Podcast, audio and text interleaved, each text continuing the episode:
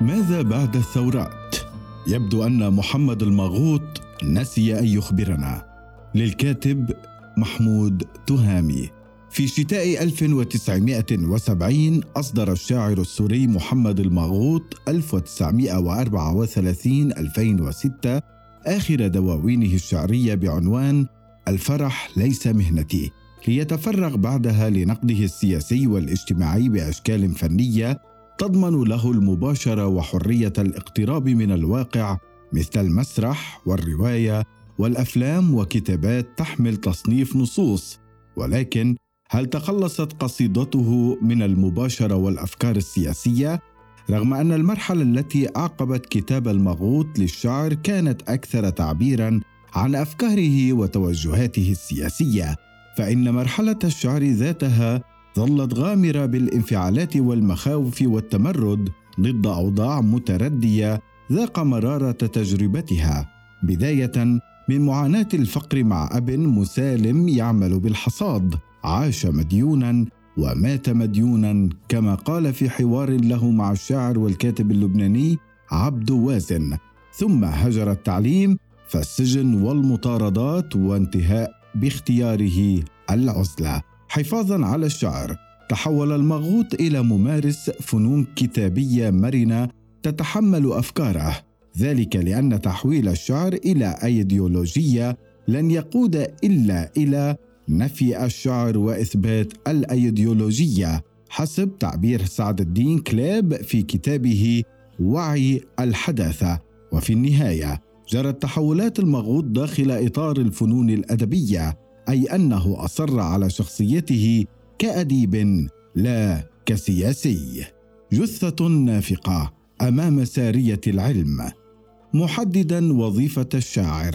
يرى أدونيس في كتابه سياسة الشعر أن تغيير الطريقة السائدة في رؤية الحياة والعالم مجازيا تخلق صورا وطاقات مادية لتغيير العالم ودونها لا يكون الشاعر كاتبا بل إن انفراده وفعاليته واختلافه يرتبط عند أدونيس بكونه خرقا مستمرا للمعطي السائد. هذا الدور الذي انحاز إليه أدونيس قام به الماغوط خلال مسيرته الأدبية بامتياز فلم يكن عطاؤه مجرد خرقا بل تمرد وثورة صاخبة على السائد. فقد رفض الشكل العمودي التقليدي للشعر وأيضا قصيدة التفعيليه ليصبح رائدا لقصيدة النثر الجديدة معبرا عن أسباب ثورته وأحزانه المستمرة ومخاصمته للفرح. في ديوان الفرح ليس مهنتي. تتجلى أسباب أحزان المغوط في قصيدة. بدوي يبحث عن بلاد بدوية. فيها يفتقد فرصة البوح والشكوى والبكاء بين أيدي غرباء. ابتعادا منه عن شبح المحاكمة فاستماع الغرباء سيكون متحررا من أغراض التعقب والمقاضاة. يقول آه كم أتمنى لو أكون في هذه اللحظة محموما في قرية بعيدة على سرير غريب وتحت سقف غريب وامرأة عجوز لم تقع عيناي عليها من قبل تسألني وهي تعصر منديلها المبلل فوق جبيني. من أي بلاد أنت يا بني؟ فأجيبها والدموع تملأ عيني. آه يا جدتي. وفي الظل والهجير إحدى أهم القصائد الديوان المذكور. سجل نظرية ساخرة تحكم العلاقة بين المستبد والمقهور.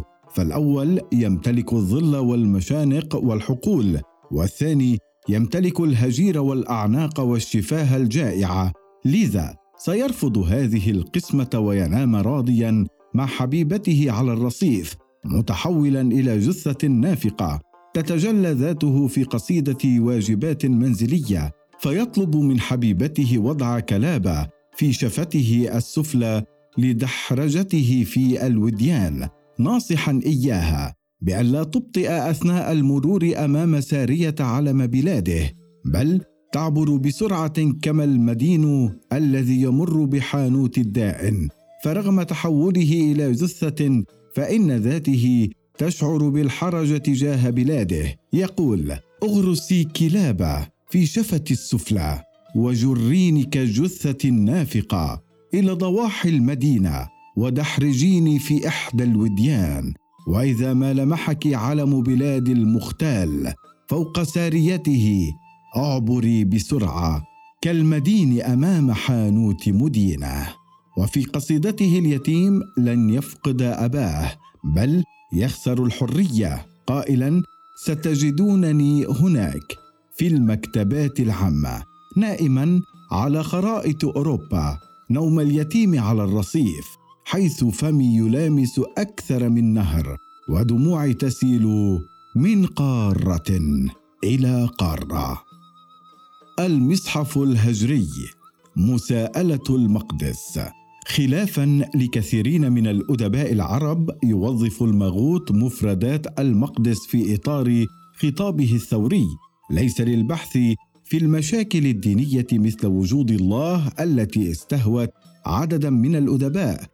إنما لمناقشته ومحاكمة صمته أمام قهر المستبد وخضوع الجماهير وهو ما ظهر بوضوح في الفرح ليس مهنتي وكان سببا في اتهامه بالتطاول على اللذات الإلهية مثلا في مطلع الديوان قصيده من العتبة إلى السماء يتساءل ببراءة عن مصير كل الصلوات والاستغاثات والنداءات المنطلقة تجاه السماء منذ آلاف السنين.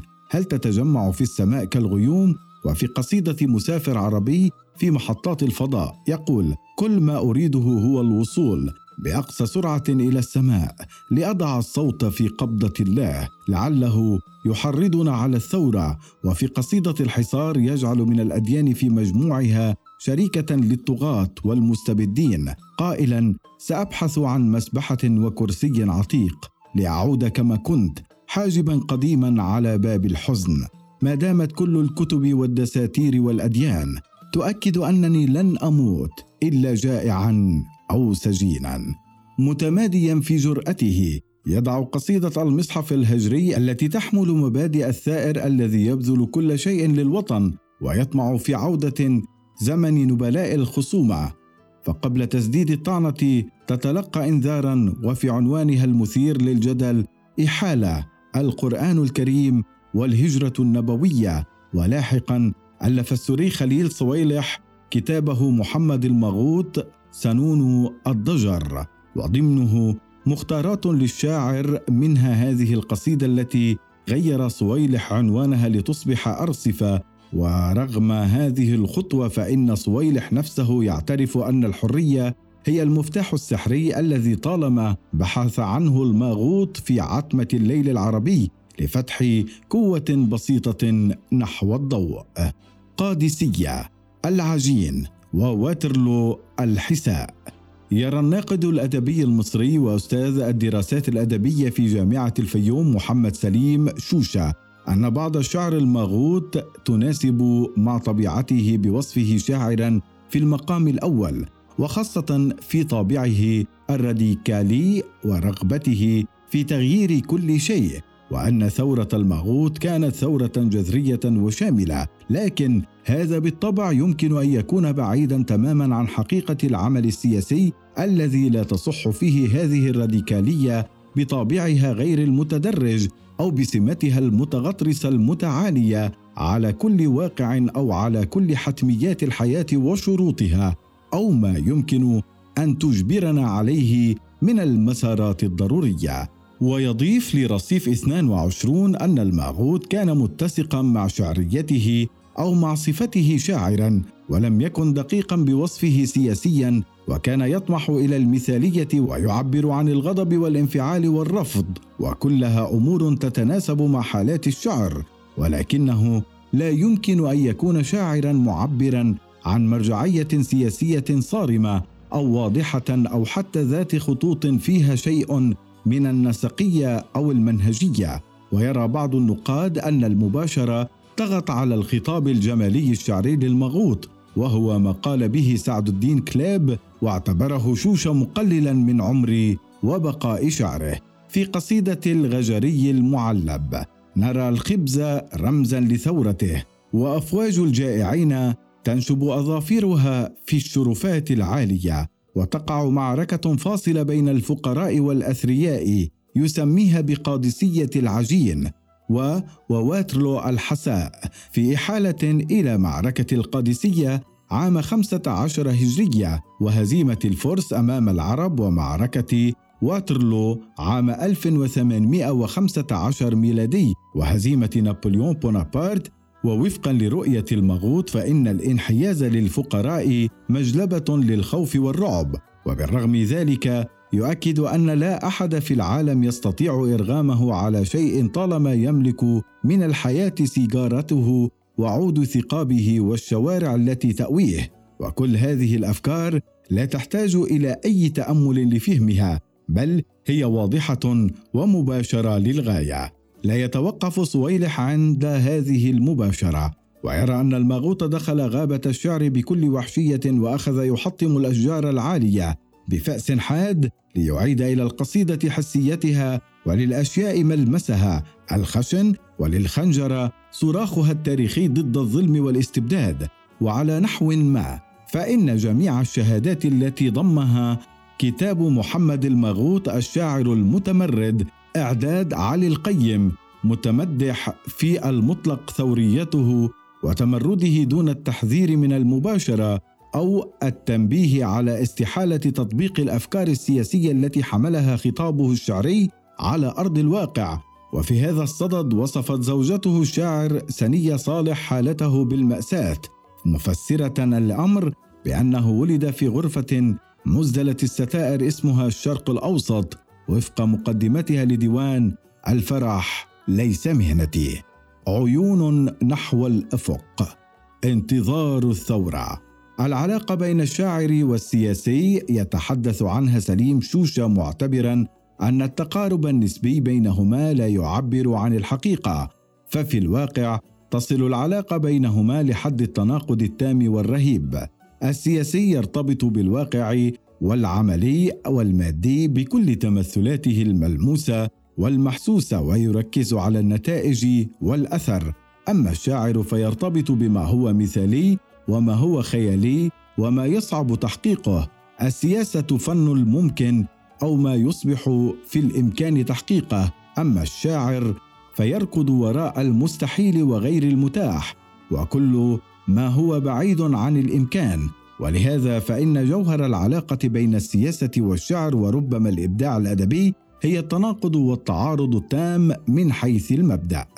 ويقول التعسف الذي يحدث أحيانا حين يكون الشعر سياسيا وهو مجرد شكل يتصل باستخدام الخطاب الشعري أو عملية تتصل بتوظيف الخطابات أو تسخيرها لحمل فكر ما أي نوع من الاستعانة بالشعر في أمر السياسة والشاعر حين يكون سياسيا فإن ذلك يكون من قبيل الكلام والطموح والرأي فقط.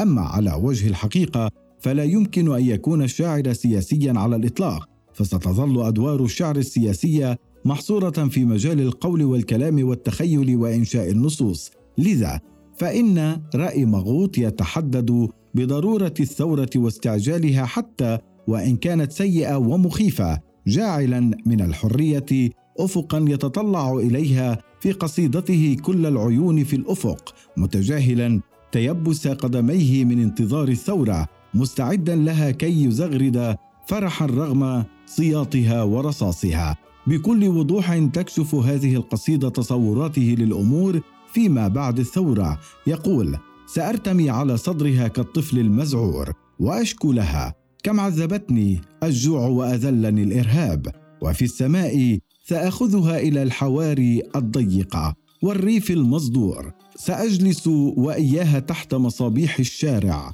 وأروي لها كل شيء بفمي واصابعي وعيني حتى يدب النعاس في أشفانها وتخفو رويدا رويدا كالجدة أمام الموقد.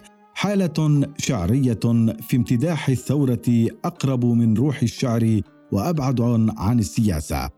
وهو ما كشفه البحث عن مرحلة ما بعد الثورة عند المغوط فانصدم بالغياب والصمت فقد سيأخذ الثورة ليشكو لها ولتنام أمام الموقد وستفقد الأمواج الهادرة من الثائرين المشغولين بخطابه طريقها. فهل نسي أن يخبرنا أم هي روح الشعر وخطابه الجمالي المتعلق بالمستحيل واللا معقول